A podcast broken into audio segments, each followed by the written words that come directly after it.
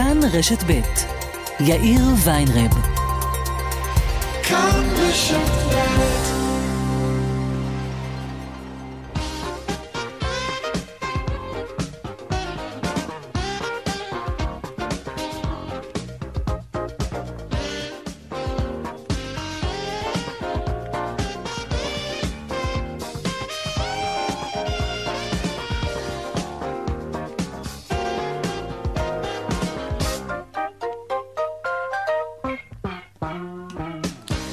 כמעט ארבעה ועוד חמש דקות כאן צבע הכסף ברשת ב' יום ראשון, שלום רב לכם, שבוע טוב. העורך רונן פולק, בהפקה עמית כהן, טכנה השידור רוני נאור, הדואל של צבע הכסף, אתם יודעים, כסף כרוכית כאן.org.il, אני יאיר ויינרב, מעכשיו עד חמש, אנחנו מיד מתחילים.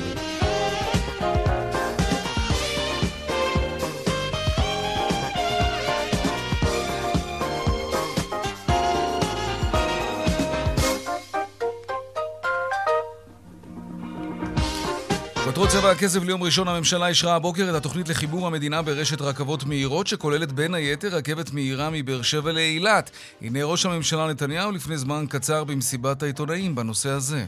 אנחנו הולכים על רכבת מהירה שתחבר בין קריית שמונה לאילת. כל המהפכה התחבורתית שעשינו היא מתנקזת לעורק הזה. וזה, יש לזה משמעות עצומה. משמעות לאומית, כלכלית, תעסוקתית, חברתית, מכל כיוון אפשרי. בג"ץ בהרכב מורחב של תשעה שופטים דן כעת בעתירות שדורשות לפסול את חוק טבריה. מדובר בחוק שמאפשר לראשי ועדות קרואות במועצות מקומיות להתמודד לתפקיד ראש הרשות. החוק סולל למעשה דרכו של בועז יוסף, ראש הוועדה הקרואה בטבריה ומקורבו של אריה דרעי, להתמודד גם הוא לראשות העיר.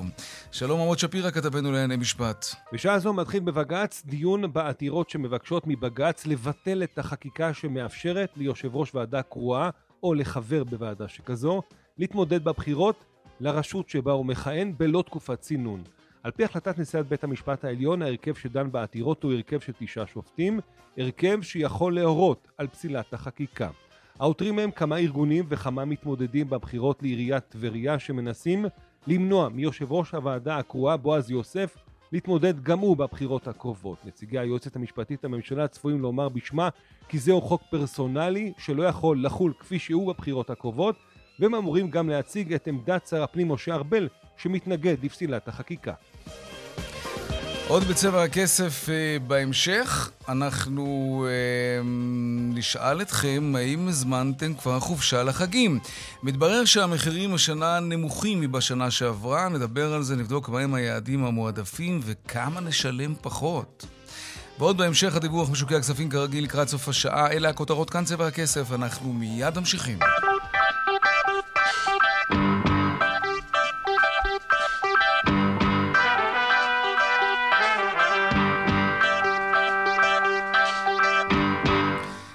רוצים לפתוח אה, ברכבת לאילת. כן, זה לא רעיון חדש, זה רעיון, למען האמת, שמתגלגל כאן אצלנו משנת 57, דרך 58, כן, 1958 של המאה הקודמת, וגם שנה אחרי זה ב-59 דיברו על זה, וגם ב-64 וגם ב-67 וגם ב-74 וגם ב-75 וב-77 וב-1984 גם דיברו על הרכבת לאילת, וב-86 וב-92 וב-2003 וב-2004 וב-2009 וב-2012 וגם ב-2021 דיברו על זה. כן, שרון עידן, כתבנו לענייני תחבורה, שלום. שלום, יאיר. גם ב-2023 מדברים על הרכבת לאילת. הידד. כן, כן, הידד. אגב, אני ספרתי יותר אפילו, משהו כמו כמעט 20 פעמים. כן, אז דילגתי על כמה, כן. יכול שדילגת, יכול להיות שלא. תשמע, אנחנו כל כמה שנים, אתה יודע, ראיתי בארכיון הטלוויזיה, סליחה, בארכיון הרדיו, שמעתי ממש אחרי מלחמת ששת הימים, איך עכשיו הולכים לפתוח את הקו לאילת, כן? אנחנו באמת נכון. למודי הבטחות בעניין הזה, יאיר. תשמע, מסיבת עיתונאים אה, בירושלים, כאן במילון אוריאן, גם ראש הממשלה נתניהו, גם השרה רגב, גם שר האוצר וסמוטריץ', מדברים על זה שהנה זה הפעם קורה. אגב, מתי קורה? תוך 12 שנה, המועד שמדברים עליו הוא 2035, כן, 12 שנים מהיום, אה, רכבת, טוב, חיכינו כל כך הרבה, נחכה עוד קצת. נכון, נחכה עוד 12 שנה. אל תהיה קטנוני. מ-57 אנחנו מחכים. בדיוק, אני אומר, זה כבר נראה לי, בתורת היחסות שלנו כמעט מחר. בוא נשמע ביחד לפי דברים שאומר ראש הממשלה נתניהו, שאגב, גם הוא עצמו הציג ממש לא מזמן, כן, ב-2009 ובמועדים אחרים את הרכבת, אז ככה זה נשמע מודל 23. אנחנו הולכים על רכבת מהירה שתחבר בין קריית שמונה לאילת. כל המהפכה התחבורתית שעשינו היא מתנקזת לעורק הזה. וזה, יש לזה משמעות עצומה. משמעות לאומית, כלכלית, תעסוקתית, חברתית, מכל כיוון אפשרי. אנחנו מחברים את ישראל למקשה אחת עם אפשרויות בלתי רגילות לאזרחי ישראל. בין המהפכה הזאת עכשיו יוצאת לדרך עם תקצוב של 100 מיליארד שקל. ייתכן שזה יעלה. זה פרוס לאורך שנים. זו השקעה כבירה. תאמינו במה שאנחנו מביאים היום. ישראל אחת מחוברת ברכבות מהירות מדן ועד אילת. בסדר, נאמין. כמה מהירה, אגב? כלומר, נסיעה מנגיד תל אביב לאילת? תראה, קודם כל, גם אם וכאשר זה יקרה, צריך להבין שזה יעבוד בשלושה מקטעים. זה יעבוד מהצפון לתל אביב, מתל אביב לבאר שבע ומבאר שבע לאילת. המהירות באזור הצפון תהיה 160 עד 180 קמ"ש, ולאחר מכן מתל אביב דרום ב-250 קמ"ש. אגב, אה, יאיר, רכבת אה, קליע, וולית, זה מעל 300 קמ"ש, אז אנחנו לא מדברים על הרכבות האלה. שאנחנו רואים ביפן, אבל בוא נגיד שאנחנו נקנה אה, גם 250 קילומטר כן, כן, כן, בשעה. קניתי. עכשיו, כמה זה ייקח, אף אחד לא באמת יודע להגיד נתון אמיתי, מדברים על זה שזה יכול להיות מתל אביב לאילת כשעתיים, שעתיים וחצי, אבל שוב, אשרי המאמין, וזה כמובן דבר שאנחנו מדברים עליו שוב עוד 12 שנה, אתה יודע, ייקח עוד זמן, בוא תשמע את הדברים גם שאומרת לנו שרת התחבורה מירי רגב על העניין הזה. ברור לחלוטין שבחיבור מסילתי לאורך מדינת ישראל, לרוחב מדינת ישראל, הוא לטובת אזרחי מדינת ישראל, זה מקל בסופו של דבר על הכלכלה. אז אולי ברגע מסוים זה נראה כבד על האוצר, וזה נראה כבד על התקציב המצומצם שיש למדינת ישראל, אבל מדינת ישראל שהיא נס במזרח התיכון. הצליחה לעשות דברים אדירים ברמה המדינית, ברמה הכלכלית, ברמה החברתית וגם ברמה האוצרית. בסוף הכסף הזה חוזר בחזרה לקופת האוצר ובחזרה לאזרחי מדינת ישראל. זה מעניין מה שהיא אומרת, שרון, כי אתה יודע, במרוצת השנים הנושא הזה עלה כל פעם ונפל, הלוך וחזור, בגלל שהגיעו למסקנה שאין לזה כדאיות כלכלית. נכון. והפעם הם חושבים שיש לזה? הפעם הם חושבים שיש לזה, תראה, גם נתניהו וגם מירי רגב מדברים על אה, מחירי הנדל"ן, על זה ש... צריך לצאת ממה שנקרא חדרה גדרה, ולכן לכאורה, לפחות ברמה ההצהרתית, הם בהחלט רואים את החשיבות. שמעת גם את ראש הממשלה קודם באינסטרט שהשמענו, מדבר uh, כמובן על, על מגורים, על נדל"ן, על תעסוקה, מבינים כן. את החשיבות. בסוף אנחנו יודעים שהרבה פעמים אחרי ההצהרות, כן, כשמבינים שגזירת הסרט במקרה הטוב תהיה עוד 12 שנה, במקרה הפחות טוב תהיה עוד הרבה יותר, אנחנו יודעים מניסיון שדברים נתקעים ובסוף לא קורים. כן, ספרנו קודם, בתחילת השיחה בינינו כ-20 פעמים כאלה, יאיר. אה, אגב, מוקדם יותר היום בישיבת הממשלה נרשם סוג של עימות בין השרה רגב לשר האוצר סמוטריץ', כאשר היא דיברה, אחרי שהוא אמר שהוא בעצם שחרר את פרויקט המטרו, היא אמרה לו, אתה תשחרר אחרי שאנחנו נקבל בעצם את התקציב של הדבר הזה, בוא תשמע רגע איך זה נשמע הבוקר בישיבת הממשלה בירושלים. אגב, אנחנו משחררים סוף סוף גם את פרויקט המטרו החשוב מאוד במטרופולין גוש דן, אז גם מחברים פריפריה במרכז. גם מטפלים בגודש ובתעסוקה. רק אה, רוצה להוסיף משהו בעניין המטרו, לא רציתי לדבר על זה, אבל uh, כפי שאמרתי, אמרתי את זה לשר האוצר ואמרתי את זה גם לראש ממשלה. המטרו ישוחרר אם יהיה קו בין קריית שמונה לאילת. אמרתי את זה חד וחלק ואני עומדת במיל, במילתי. הלוואי, מה נגיד? כן, אתה רואה, אז אה, זה, זה יום שמדברים בו הרבה על הקו הזה. ברמה ההצהרתית היום העסק הזה יוצא אה, לדרך. שוב, יותר מדי פעמים שמענו הצהרות מאמצע שנות החמישים, כמו שאמרת, בכל עשור שהוא לפחות שלוש פעמים. אה, השאלה הגדולה היא למה שזה באמת ישתנה הפעם. אנחנו כמובן נשמח מאוד לראות שטעינו, יכול מאוד להיות שצריך לקחת חלק מהדברים, יאיר, גם היום הזה בספקנות מתבקשת. זה תמיד בריא. שאול עידן, כתבנו לענייני תחבורה, תודה. תודה, יאיר. שלום אלי לנקרי, ראש עיריית אילת. שלום יאיר, אחר צהריים טובים. גם לך, גם לך. לא יודע אם יצא לך לשמוע, אבל בתחילת אה, האייטם הקודם, כשדיברנו עם שרון עידן, אה, עשינו סקירה היסטורית של הרכבת לאילת. זה התחיל עוד אני בסוף יכול שנות לקחת אתכם עוד. יותר רחוק. אני אם תרצה. בטוח. אה, שנות החמישים, כן. לא יודע, לא, אבל אה, אבל ימי ילדותי אני יכול לקחת אותך גם, כן. כן, אז למה שהפעם זה יצליח? אני אגיד לך מה אני מזהה ששונה הפעם, כן. אה, וזה בכמה מישורים. הראשון, אני, קודם כל אני רואה קונצנזוס, מה שלא היה בעבר. אני חושב שבעבר לא הייתה תמימות דעים בין השרים הרלוונטיים לנושא, תמיד היה או שר האוצר או מישהו אחר שהתנגד, לא הייתה רצינות כמו מהמם. שיש הפעם ולא היה קונצנזוס סביב הנושא. הפעם אני שומע גם את ראש הממשלה, גם את שרת התחבורה, גם את שר האוצר כמובן, שלושתם גם מגלים נחישות שלא ראיתי אותה בעבר. אני חושב שהדבר השני זו באמת הנחישות שאני, שאני מזהה עכשיו. הדבר השלישי הוא כמובן התקצוב. מהמם. אם זה בא ביחד עם תקצוב, בעבר זה לא בכלל. תוקצב, זה פשוט לא כן. תוקצב. הפעם אנחנו לא, לא, רואים זה, זה תקצוב. תוקצב, אבל אחר כך הם עשו רוויזיה. לא, זה קראתי אני- על זה בוויקיפדיה לעומק, תאמין זה- לי. האמן לי, זה יאיר, אני מלווה את זה שנים ארוכות, אה, ו- וזה תוקצב. טוב, עוד לא חזון מספיק. למועד. מה הרכבת כן, לאילת תעשה לעיר, תגיד? ודבר נוסף, ודבר נוסף ברשותך, ודבר נוסף, אני חושב שכשמדברים על הכלכליות של הפרויקט, אחד הדברים כן. שמוסיפים לכלכליות של הפרויקט מאוד, זה הסכמי השלום החדשים, הסכמי אברהם, אה, ובעיקר אם תיכנס סעודיה בכלל למשחק, זה ישנה בתכלית את הכדאיות, מהמם. כי אילת בסוף היא שער למדינות המפרץ, נכון. הנמל הימי שלנו הוא שער למדינות המפרץ, והחיבור הקפטי הוא חשוב מאין כמוהו, וזה יחזק את השלום אם תרצה גם. אני רואה תועלות אדירות שהרכבת תעשה. מהמם. אתה שואל מה זה יעשה לאילת ולאילתים. כן. זה- זו השאלה. מהמם. תשמע, האילתים זה בשבילם חלום אה, לכולם.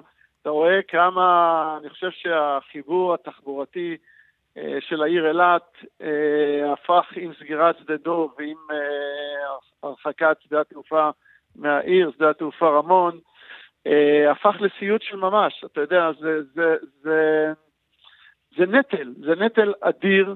זה שעות uh, של, uh, של להגיע למרכז, בין אם אתה בוחר להגיע בכביש הערבה, uh, וגם בס- מסתכן כמובן, ובין אם אתה בוחר להגיע בטיסה. שתי הדרכים הללו הן דרכים uh, שהן uh, יקרות, ויש גם, גם נטל כלכלי, וגם כמובן uh, מסוכנות אם תרצה, ולא פשוטות, וזה ל- ל- אה, ל- להפסיד יום שלם, אם תרצה, כל נסיעה שאתה רוצה כאילתי להגיע למרכז לצורך כזה או אחר, המשמעות ידועה. וברכבת, כמה זמן זה יימשך? עליתי על רכבת באילת, אני רוצה להגיע לתל אביב. אתה יודע מה, אפילו לעבוד בתל אביב. כמה זמן זה. ייקח? יפה, זה, גם יכול לקרות אגב. כרגע אה, היה החלום של רכבת הקליע, הם ירדו ממנו, אגב אני שמח שירדו מהחלום? הזה, כי זה חלום ש... 300 מרחיק קמ"ש, זה. מדהים. כי זה היה מרחיק אותנו, יאיר, זה היה מרחיק, מרחיק אותנו אה, ש... עוד הרבה מאוד שנים ממימוש הפרויקט. אוקיי. הרכבת שמתוכננת היום, ואגב, אנחנו בשלבים מתקדמים, אנשים לא יודעים, אבל אני מעריך שאנחנו במרחק, סליחה, של שנה וחצי, אולי שנתיים לכל היותר, מסיום התכנון וההליך הסטטוטורי, כי, כי זה קרה בינתיים, כן?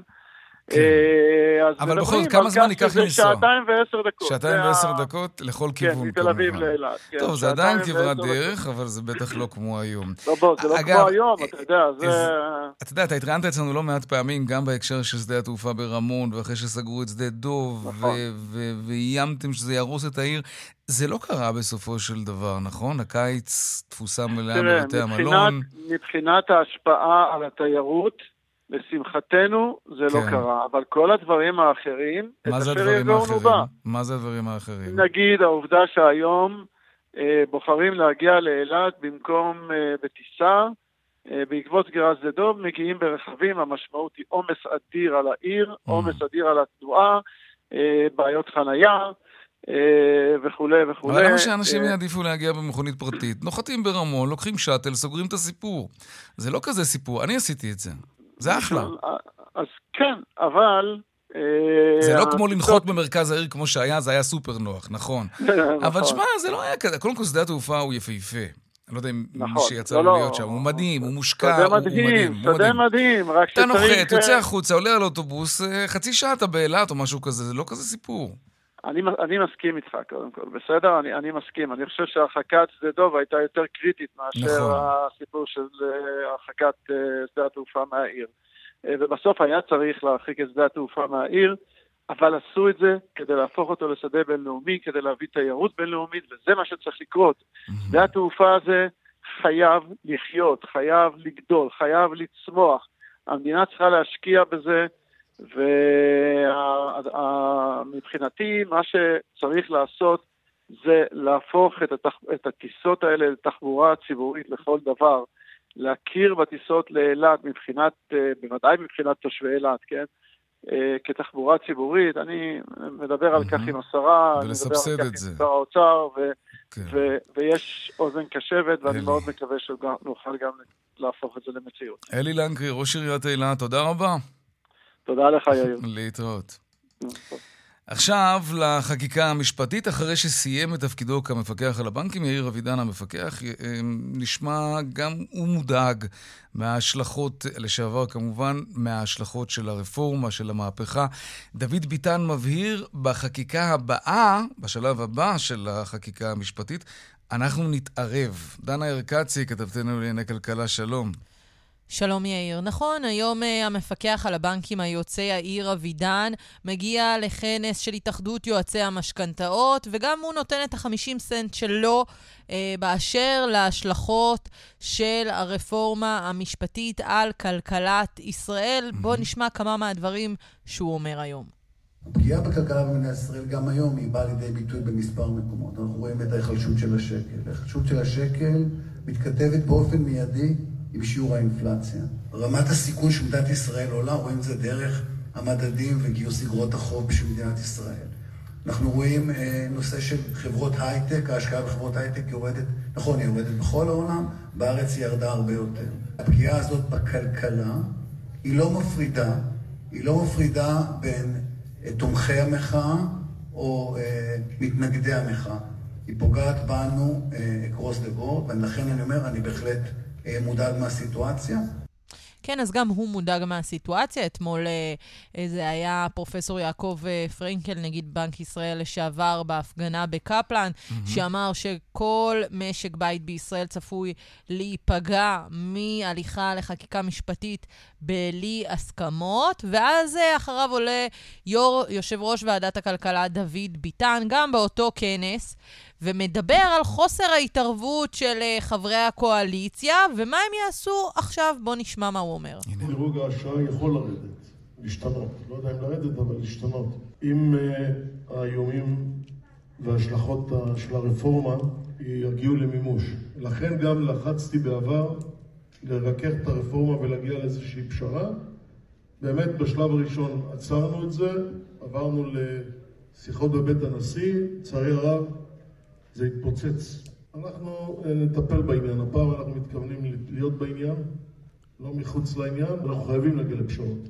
כן, אז הפעם אומר דוד ביטן, הפעם אנחנו לא נשב על הגדר, לא נשמיע רק קולות. Mm-hmm. הפעם הקוא... הקואליציה, או מי שמוביל את המהלכים החקיקתיים באופן חד צדדי, לא יוכלו לעשות את, הדו... את אותם דברים mm-hmm. בלי ההסכמה שלנו, ואנחנו כן. נעשה הכל כדי להגיע לפשרה. והוא לא היחיד בתוך הליכוד שנשמע קצת אחרת היום לגבי החקיקה המשפטית. נכון. תודה רבה, דנה ארקצי, כתבתנו הכלכלית. היקף מחזור המשכנתאות זינק בחמישה החודשים האחרונים פי ארבעה. כן, הלווים, אנחנו יודעים, בגלל העלאת הריבית, הלווים נכנסו באיזשהו סחרור, והם היו חייבים לעשות משהו כדי להקטין איכשהו את ההחזרים החודשיים, וזאת התוצאה. מחזור משכנתאות. שלום נופר יעקב, יושבת ראש התאחדות יועצי המשכנתאות, אהלן. אהלן, צהריים טובים. גם לך. נקדים אה, ונגיד שזה אולי מקטין את ההחזר כל חודש, וזה, וזה בהחלט נותן אוויר, כן? אבל, אבל לטווח הארוך, המשמעות היא שהכרנו בעצם את ההלוואה, את המשכנתה שלקחנו במקרה הזה, נכון? נכון, אבל צריך וחשוב לומר שבמכלול הכלים שיש למשפחה היום להתמודד עם העליות של המשכנתה, mm-hmm. מחזור הוא בהחלט פתרון שמקל, והציבור, מה שנקרא, מראה ברגליים, ו- וזה הפתרון היחיד שיכול לתת הקלה אמיתית. אבל לא בטוח, לשים כלומר, פלסטר ולא הש- עוד זה נכון, הלוואה. אבל השאלה היא, אם משפחה שהלכה ו- ומחזרה את המשכנתה ובאמת הורידה לעצמה את ההחזר, נגיד, מ-4,000 שקלים, שזה זינק לשם, חזרה ל-3,000 כמו שזה היה קודם, אולי אפילו קצת פחות. השאלה, אם משקי בית עשו באמת איזשהו חשבון נפש פנימי, הסתכלו פנימה אל תוך ההוצאות שלהם, ולא, הרי תמיד יש שומנים, זה, זה לא רק המשכנתה שמזנקת, אנחנו תמיד בזבזנים יותר ממה שאנחנו צריכים, ו, ו, וקונים בלי חשבון וכולי. כי, למה אני אומר את זה? כי, כי אולי זה באמת נראה כמו משהו מאוד מפתה, להחזיר אלף שקל פחות בחודש, אבל בטווח של 20-25 שנה, אנחנו מוצאים את עצמנו משלמים לפעמים עשרות אלפי שקלים יותר בגלל המחזור הזה, וזה ממש חבל. בהחלט, בהחלט. אבל תראה, אני פה נמצאת בדיוק ככה, אה, כמו שעדכנה דנה, אנחנו בכנס של התאחדות יועצי המשכנתאות. כן. היו פה נציגי כל הבנקים, חברי כנסת, והחשיבות של המשכנתה היום במשק הבית במשפחה. והחשיבות של לשמור על התזרים המשפחתי ולהצליח לעמוד בתשלומים. משכנתה אה, מלווה אותנו לאורך תקופות חיים ארוכות, וניתן לשנות אותה, וזה חשוב מאוד. אגב, זה גם מתקשר לרפורמה שהציג נגיד בנק ישראל בוועדה של חבר הכנסת יעקב אשר, שאומנם זה ייכנס רק עוד שנה, אבל בהחלט הנושא הזה של מחזור משכנתאות צריך להיות על הפרק והוא חשוב. היום אנחנו בתקופה שאנחנו נדרשים להוריד את ההחזר החודשי, ואנחנו רואים שאם בעבר המחזורים היו לשפר עמדות ולשפר את תנאי המשכנתה שלנו, mm-hmm. היום הם לא, לא בנקודה הזאת, אנחנו אפילו יכולים, כמו שאמרת, באמת לעשות הרעת תנאים. אבל חשוב לעמוד בתזרים החודשי, לעמוד בהחזרי כן, המשכנתה. כי האלטרנטיבה היא, היא, זה נורא ואיום, כן, שלא בדיוק. יתחילו הליכי גבייה מהבנק. תגידי, תופעה של משנמכי דיור, אתם, אתם נתקלים בה הרבה? כלומר, אנשים שמוכרים, אומרים, אנחנו לא נעמוד בזה, לא נעמוד בזה, אנחנו נמכור את הנכס היקר שלנו ונקנה דירה יותר זולה.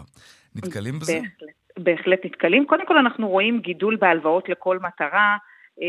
אם בעבר הלוואה לכל מטרה, זאת בעצם הלוואה שלוקחים דרך המשכנתה לסגור הלוואות ולצמצם אשראי יקר בפריסה ארוכה יותר.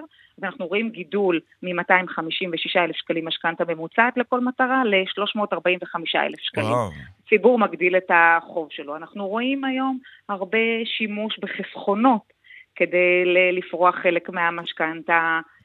לפתוח קופות גמל כדי להצליח ובאמת לגמור את החודש, הציבור משתמש בחסכונות שלו ועדיין מצליח ככה להחזיק מעמד, אבל בהחלט אנחנו נמצאים בנקודה מאוד בעייתית, ראינו גם את הגידול בדוח האחרון של בנק ישראל בפיגורים, והציבור נמצא במצוקה ואנחנו מרגישים שיש ירידה ברמת החיים, ומשפחות שמבינות, אבל דבר מאוד יפה וחשוב, שמשפחות מקפידות לשלם את המשכנתה ומבינות את החשיבות, כיוון שזה נזק לטווח ארוך. לא לשלם תשלום משכנתה יכול לפגוע מאוד, ואז גם ביכולת שלנו למחזר בהמשך. נכון, כי זה כתם אז, שנשאר איתנו להמשך. בהחלט.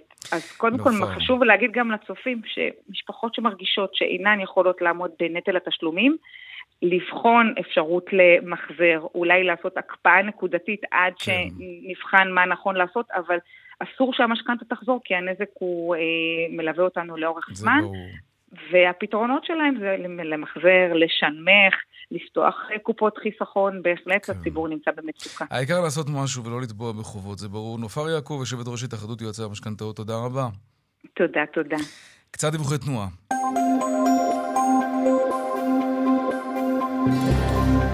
בדרך אשדוד-אשקלון יש עומס ממחלף אשדוד עד מחלף עד הלום, דרך 70 צפונה עמוסה מגבעות אלונים עד צומת אחיהוד. עדכוני תנועה נוספים בכאן מוקד התנועה, כוכבי 9550, זה הטלמסר שלנו, אבל לא רק שם, גם באתר של כאן וביישומון של כאן פרסומות. ומיד אנחנו חוזרים עם עוד צבע הכסף. כאן צבע הכסף, 4 ועוד 31 דקות. בשעה זו דן בג"ץ בעתירה נגד מה שמכונה חוק טבריה, שמאפשר ליושב ראש הוועדה הקרואה שם, בועז יוסף, מקורב לאריה דרעי, לרוץ לראשות העיר, לראשות uh, טבריה כמובן. היועצת המשפטית לממשלה בערב מיארה קבעה שמדובר בחוק פרסונלי ולכן אי אפשר להכיל אותו עכשיו, צריך לחכות. ובג"ץ דן בזה היום. עמוד שפירא כתבנו לענייני משפט שלום. שלום יאיר, כן, כאן בבג"ץ כבר כחצי שעה למעשה תשעה משופטי בית המשפט העליון דנים בשלוש העתירות נגד מה שמכנים חוק טבריה, צריך לומר, זה לא דווקא חוק טבריה, מכיוון שזה עוסק בכל אה, ועדות אה, ממונות, אבל בהחלט כן, זה עוסק בבועז יוסף, והוא נמצא כאן גם בשביל העניין הזה, וגם כמה ממתחריו נמצאים אה, אה, כאן. נדמה לי שמה שלפחות בחצי שעה הראשונה, מה שמנסים לעשות אה, אה, אה, השופטים, לחפש דרך שלא לפסול את החקיקה הזו. כלומר, הם לא רוצים מיד ללכת לפסילת החוק, זה באמת קצת גם התנגשות, הייתי אומר, עם הרשות המחוקקת, זה דבר שאולי מוטב, אם אפשר, להתרחק ממנו, והם מחפשים דרך כדי אולי לאמץ אפילו את העמדה של היועצת המשפטית לממשלה, שאומרת, החוק בסדר כרגע, אבל צריך לעשות כמה עוד עבודת מטה, צריך לשלב עוד כמה הסדרים. אה, לעניין הזה, ויכול להיות שזה לשם הם, הם הולכים. בואו נשמע את מי שבעצם פותח את הטיעונים, נציג המדינה, עורך הדין, סליחה, נציג הכנסת, עורך הדין יצחק ברט. משקפי הזכות לבחור להיבחר, אנחנו חושבים שזה מה שעמד בבסיס החוק הזה, וזה מה שעמד בבסיס ההסדר שנהג עד שנת 2008. אה, עכשיו אני רוצה לומר כמה מילים על הקושי שהעותרים רואים בחוק לגופו, שני קשיים, אחד זה הפגיעה בשוויון בין המועמדים, ודבר שני, החשש שמינוי ועדות ממונות ייעשה ממניעים פוליטיים. אז לגבי השוויון בין המועמדים, העמדה שלנו, כמו שכתבנו, שהחוק המתקן לא פוגע בשוויון בין המועמדים. ואני אסביר למה.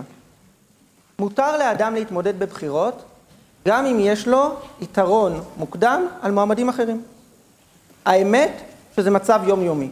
כשאנשים הולכים לבחור בבחירות, זה בדיוק מה שהם בוחנים. את ההיסטוריה של המתמודדים, את העבר שלהם, את הניסיון התעסוקתי שלהם, ואם למישהו יש ניסיון מוצלח יותר מאשר של אחרים, זה נותן לו יתרון בעיניהם על פני אחרים. לפעמים הניסיון הזה נרכש כתוצאה מזה שהם נבחרו בעבר, אם הניסיון הוא בתור חבר כנסת או בתור חבר מועצה מקומית, ולפעמים הניסיון הזה נרכש מזה שהוא היה אלוף בצה"ל, או מנכ"ל של חברה גדולה, או מנכ"ל של רשות מקומית, או אולי מנכ"ל של משרד ממשלתי, טוב. אלו, אה, יאיר, אה, הייתי אומר, אה, זה חלק מהטיעונים שמתחיל להתמודד איתם מיצחק בת נציג הכנסת. מקודם לכן הוא אמר, הרי החקיקה הזו, שאנחנו בעצם חוזרים למצב החוקי שהיה לפני 2008, אז, אז אם אז היה חוקתי ולא הייתה בעיה עם החוק, מדוע עכשיו פתאום חושבים שהוא בעייתי? זה בהחלט דבר שהוא אומר, אנחנו בסך הכל חוזרים מוחקים סעיף אחד, חוזרים למה שהיה מקודם. אז אם היועץ המשפטי לממשלה סוברת שיש פה איזה בעיה חוקתית עם החוק הזה, למה חיכתה עד העתירות? היית צריכה להגיד את זה כבר אז, ב-2008, 2009. כן. זהו, אלו חלק מהדברים. כמו שאמרתי, נדמה לי, לפחות בתחילת הדרך, השופטים מחפשים דרך שלא לפסול את החקיקה, אלא להתמודד עם זה בדרך אחרת. נראה אם ימצאו. עמוד שפירא, כתבנו לענייני משפט, תודה רבה. אני מודה לך. ושלום עקיבא וייס כתבנו. שלום. הממשלה מאשרת היום העברת תקציב של 164 מיליוני שקלים לישיבות הדתיות והחרדיות. שזה כמובן גם סיפור כלכלי וגם סיפור פוליטי. כן. עם הסיפור... איזה זווית נתחיל? אה, בוא נתחיל דבר ראשון מהפרטים, ואז כן. נזרום הלאה. אה, מדובר ב... בסיכום שהיה בין החרדים לאוצר, לקואליציה, איך כל אחד... בהסכמים הקואליציוניים. נכון, על אה, תוספת של תקציבים לבחורי ישיבות ואברכים. אה, כבר בפברואר היה כבר קיצוץ רוחבי במשרדי הממשלה, שזה בעצם הקיצוץ, שזה הכסף, שאנחנו מדברים על קיצוץ של הרזרבות של משרדי הממשלה, כל, כל אה, משרד מקבל תקציב, ויש רזרב, אה, רזרבות של, שלא משתמשים בזה, אז לוקחים, אז במקום שישתמשו בזה כל משרד, שהוא יחליט להשתמש בזה, את הצרכים שלהם, אז הרזרבות האלה הולכים אה, לישיבות החרדיות והדתיות, מדובר, כמו שאמרת, אה, קצת יותר מ-160 אה, מיליוני שקלים, זה מאושר היום בממשלה, יש את הביקורת סביב המהלך הזה, במשרדי הממשלה יש חלק שאומרים שהכסף הזה, אה, אפשר להשתמש בפרויקטים אחרים שמקדמים המשרדים, אבל מבחינת הקואליציה זה מה שהובטח, והם מעבירים את התקציבים האלה. תגיד, איך מתייחסים המפלגות החרדיות לביקורת, לעיתוי? זה נושא נורא רגיש, גם הצעת החוק שעלתה וירדה לפני כמה ימים, להשוות את התנאים של האברכים לתנאים של חיילי צה"ל. יש איזשהו שיח פנימי במגזר החרדי לגבי, אוקיי, בואו בוא ניקח רגע אוויר ולא נקדיש את הסאה יותר מדי? כן, תשמע, אתה מסתכל, אם אתה מסתכל על יתד נאמן הליטאי, שזה דגל התורה, או כן. המודיע, שזה אגודת ישראל, אתה שומע, גם אפילו הדרך של ש"ס, הם קוראים כאילו לרפורמה הזאת, כאילו הם אומרים, חבר'ה, תעצרו הכל, בואו נעשה את זה בהסכמה. הגזמנו, וגם צריך להזכיר שהמפלגות החרדיות, אין להם הרבה עם הרפורמה הזאת. כאילו, הם לא, הם לא התנגדו שזה יקרה, אבל בסוף הסדר... הם אגב יכולים להיפגע אז... מזה, אם תהיה פה ממשלת בדי... שמאל יום אחד. כן, תאורטית כן, הם יכולים לא, להיפגע, והם רוצ... וקשה. נכון, והרצון של המפלגות החרדיות זה דבר ראשון, זה לדאוג לתקציבים לישיבות, וחוק הגיוס. מבחינתם, כן. הרפורמה הזאת, זה לא נמצא בסדר העדיפויות הראשוני, ולכן אנחנו שומעים עוד ועוד קולות בתוך המפלגות החרדיות. חבר'ה, בואו נעצור את זה, נעביר את זה בהסכמה, כי בסוף לא הם יזמו את זה. נזכיר שכל התמיכה של המפלגות החרדיות ברפורמה התחילה בגלל חוק הגיוס שרצו פסקת התגברות, ואז נכון. יריב לוין אמר להם, בואו תיקחו הכל. ונכון לעכשיו, המפלגות החרדיות מתחילים להבין שמשלמים את המחיר אה, של הרפורמה בשביל הדברים שלהם. עקיבא וייס, כתבנו, תודה רבה. תודה רבה. ענייני uh, כלכלה מסוג אחר, קיץ, קיץ, uh, ועם כל הכבוד לקיץ, חגי תשרי uh, בפתח, וגם החופשות של החגים כמובן. ויש שינוי, אה, לפעמים שינוי דרמטי לעומת החגים של השנה שעברה.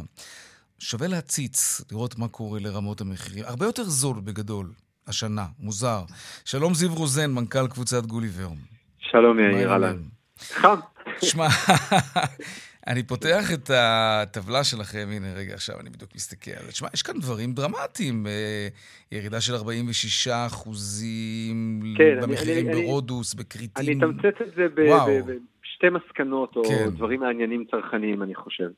אחד, השנה, בניגוד לכל שנה אחרת, בגלל שמשרד החינוך בעצם אה, עשה גשר לתלמידים בין יום כיפור לסוכות, כלומר האריך את ימי החופש של התלמידים, אה, זה כבר שאלה לגבי ההורים, אבל זה אומר שהרבה יותר אנשים יוצאים לחופשות משפחתיות, ומאוד כדאי לשקול לצאת לחופשה משפחתית דווקא בין החגים ולא בחגים עצמם, כי התלמידים בחופש, המחירים יותר זולים, כי זה לא שיא הביקוש, שיא הביקוש זה תמיד ראש השנה וסוכות.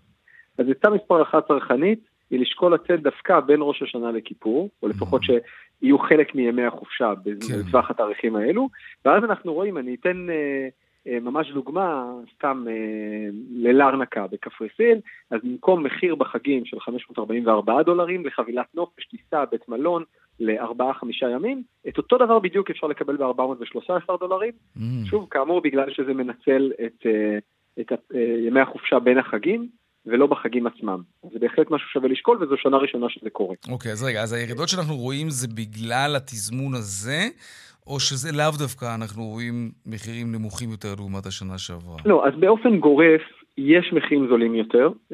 למה, אגב? מה קרה? כי השקל דווקא נחלש, אנחנו אמורים לשלם יותר. כן, אז קודם כל אנחנו באים לידי ביטוי, המחיר שאנחנו אומרים בדולרים, אז אתה צודק, אם הדולר עולה אז לפעמים מקזז אחד את השני, 아, אבל אוקיי. חשוב לי לדייק. אה, יש מחירים זולים יותר, זה לא בכל יעד, זה מאוד תלוי לשינוי בהיצע וביקוש. השנה גם החגים יוצאים קצת יותר מאוחר, כלומר יוון למשל, שאנחנו רואים ירידה גדולה במחיר, אה, היא, צריך לזכור, סוף ספטמבר פחות חם, לעומת שנה שעברה, כן. או בתחילת ספטמבר. אז זה קשור גם להיצע וביקוש. Okay. אה, זה, אוקיי. זה בהכרח הדבר הזה. אנחנו רואים למשל, שבואו ניתן דוגמה הפוכה, ברומא, כן. שם יש ביקוש גבוה יותר. 30 אחוז, נכון. יותר יקר. מה, מה, משת... מה זה? למה? אה, אה, אה, השנה היא, כנראה מסתמן שהישראלים נוהרים לאיטליה. או לפחות זה בא לידי ביטוי במחירים. אה, תשמע, זה חתיכה, וגם חם שם נורא, וזה גם 30 אחוז יקר יותר מבשנה שעברה, זה מטורף. לעומת כן. זאת, אתה מסתכל על ארנקה, אז אתה רואה באמת ירידה של כמעט 4 אחוזים. אגב, גם בתומי, שהפך להיות מאוד אה, פופולרי בשנים האחרונות, אנחנו רואים עלייה, זה בטח בגלל הביקושים, אני מניח. נכון, יש ביקושים.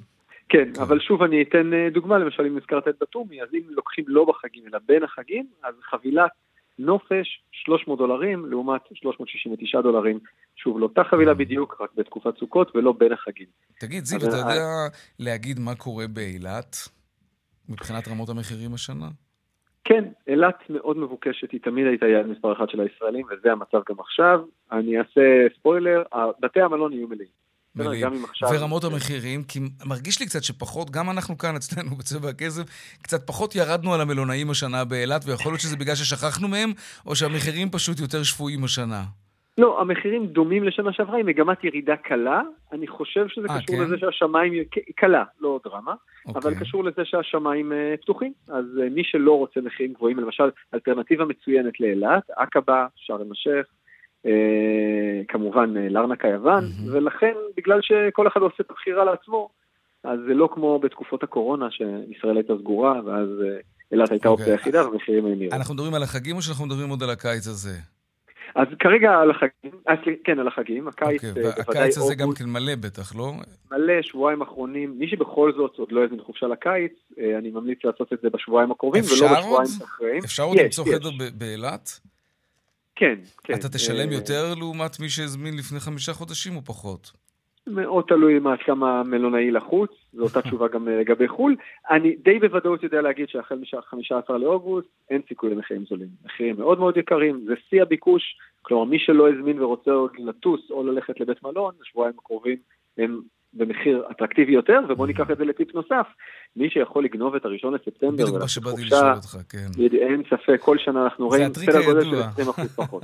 כן, טוב, מי שאין לו ילד שעולה ונוח. לכיתה א', שזה באמת חתיכת אה, סמליות, אז אולי יכול באמת לדלג על ה- על היום המרגש הזה. כן, השנה גם הראשון לספטמבר יוצא יום שישי, נדמה לי, ואז אה, ככה אפשר לגנוב את סוף. השבוע. וגם יכול להיות שתהיה שביתה, מי יודע בכלל אם תיפתח שנת הלימודים. אז, למה אה, לערבב דברים פחות טובים בשיחה כזאת? כן. זיו רוזן, אתה צודק לגמרי. מנכ"ל קבוצת גוליבר. בשורות טובות, תודה. אמן. ביי. דיווחי תנועה. טוב, אהוד כהן ממוקד התנועה אה, מוסר לנו ככה, דרך 77 מזרחה, עמוסה ממחלף המוביל עד מחלף גולני, דרך החוף צפונה עמוסה מגעש עד נתניה ומאולגה דרום עד מחלף קיסריה. עדכוני תנועה נוספים בכאן מוקד התנועה, כוכבי 9550, זה הטלמסר שלנו, אבל גם באתר של כאן וביישומון של כאן, פרסומות, ומיד אנחנו חוזרים עם עוד צבע הכסף. 12 דקות לפני השעה 5, עכשיו לעניין הזה, אתם נוסעים לים עם האוטו שלכם? עזבו אתכם שאתם ממלאים את האוטו בחול, ואולי אפילו בבוץ. אתם גם תשלמו יותר, יותר בכחול לבן באזור היום. שלום ליטל פרנקל, סמנכ"לית השיווק של פנגו, מה העניינים? היי, מה קורה יאיר? על הכיפאק, זה מה זה מרגיז? מילא אני לוקח את האוטו למרכז העיר סידורים או עסקים, אז יאללה, בסדר, אני מבין גבייה על חנייה, נגיד. אבל למה כשאני נוסע על חוף הים אני צריך לשלם על זה ועוד עכשיו אפילו יותר? כמה יותר, אגב? זה תלוי איפה, תלוי לא- לאיזה חוף אתה נוסע. אז יש מקומות שבאמת ה- המחיר לא, לא עלה הרבה, אה, בצפון למשל, וגם אה, בדרום, באילת, שהיא כולה כחול לבן, כן. אה, חניונים התייקרו. אה, כמובן שבמרכז יותר, כשתל אביב בראשם. אה, אבל שגם בכמה? ככה שם אפשר. בכמה? בתל אביב, הכחול לבן התייקר בכמעט 100 אחוזים באזורים האלה, וואו. בגלל שתל אביב... אה, שעת חנייה השתנתה מ-6.70 ל-12 לפני כמה חודשים, אה, אבל אה, עדיין באילת תשלם את אותו מחיר, סביב חמישה שקלים, בצפון סביב- חמישה וחצי שקלים לשעה בכחול לבן. זאת אומרת, יש, יש ויש. תגידי, מוכרת לכם התופעה שרשויות מעריכות את שעות החנייה בתשלום? סליחה? שרשויות מקומיות מעריכות את שעות החנייה בתשלום. מכירה את כן, זה? ראינו רונן. אומר לי עכשיו שאפילו במצפה רמון הוא שם לב שהאריכו את, את, את שעות החנייה העריכו. בתשלום. אז יש אה, רשויות ששעות האכיפה היו עד שעה חמש אחר הצהריים והפך להיות עד שבע, כן, ויש כן. כאלה שגם באזורים נכון. מסוימים עד תשע בערב, ויש אפילו צפונה מזה. וואי, זה, זה ממש מרגיז, וגם בסופי שבוע, אגב, זה קורה. אתם פרסמתם דוח בעניין, היה משהו שהצליח להפתיע אותך? תגידי, מחירים גבוהים? אמ, אני לא אגיד ש, שזה הפתיע, אבל אני אגיד שכל פעם כשאנחנו מסתכלים אז אנחנו רואים בדיוק איפה, איפה למשתמשים שלנו אה, יותר כואב ומה עוד אפשר לתת להם, ובדיוק בגלל זה יצאנו עם אה, הטבת קיץ אה, של פנגו סמארט סאמר, שבה אנחנו נותנים חניה חינם לחברי המסלולים שלנו אה, בחניונים באזורי החופים בסופי שבוע, או בסובב כנרת בסוף השבוע, או בכחול כן, לבן אבל זה. בתמורה לדמי מנוי כמובן. בן אדם צריך לחשוב כן, טוב טוב אם זה באמת נכון. משתלם לו. אם זה משתלם לו, נכון. כן. תגידי, את מכירה יוזמות של תושבים להילחם בדברים האלה? יש לכם איזושהי נגיעה לדבר כזה? שמעתם על זה? איזושהי מחאה? אה, אנחנו בתקופה של מחאות. הגיע הזמן למחות גם על הדבר הזה, אולי לצאת לרחובות.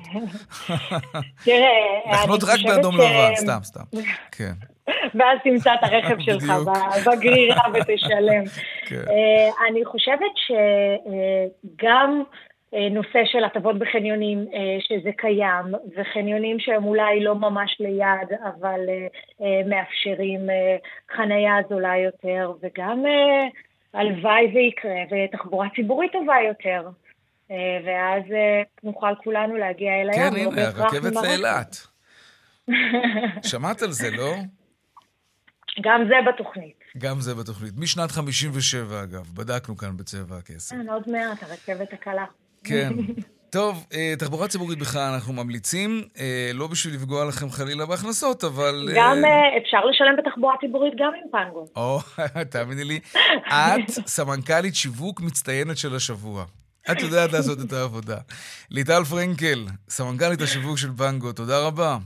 תודה לך, ביי. להתראות, ביי ביי. טוב, עכשיו לעדכון משוקי הכספים. כן. 102 200, take them.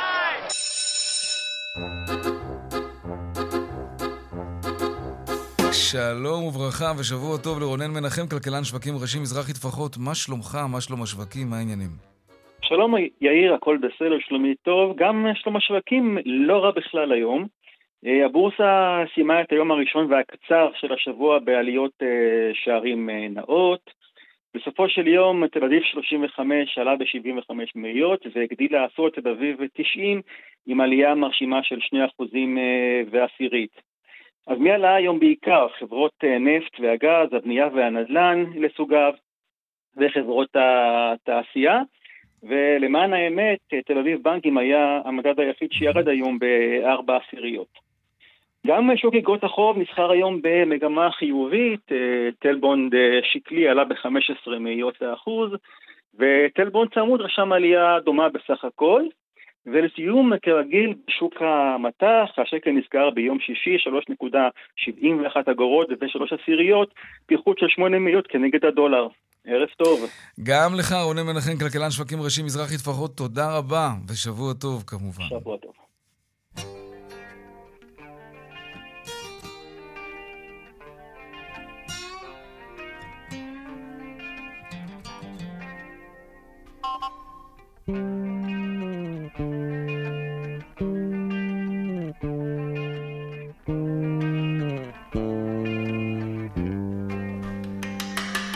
במטוס סילון לארצות הברית, רק עם דיילת וענן, שתי דקות לנחות, שתי דקות להמריא, ובין שני אלה יש עוד זמן. אז אני פונה לפתע לדיילת ואומר לה, יש לי שאלה אחת להעביר. אם אפשר לחיות למטה, כאילו זה למעלה, הרי היא ציפור שחיה באוויר.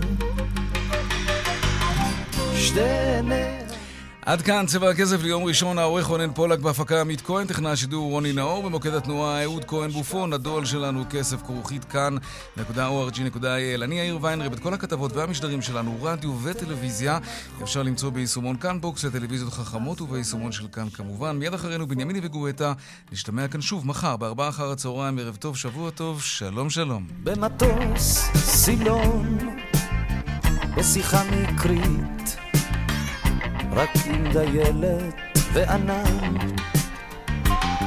שתי דקות לנחות, שתי דקות להמריא, באמצע מפזר שינה. ונרדם פשוט לקראתה, נחיתה היא למטה, מהרהר קצת בדבריה אם נכון. שאפשר לחיות למעלה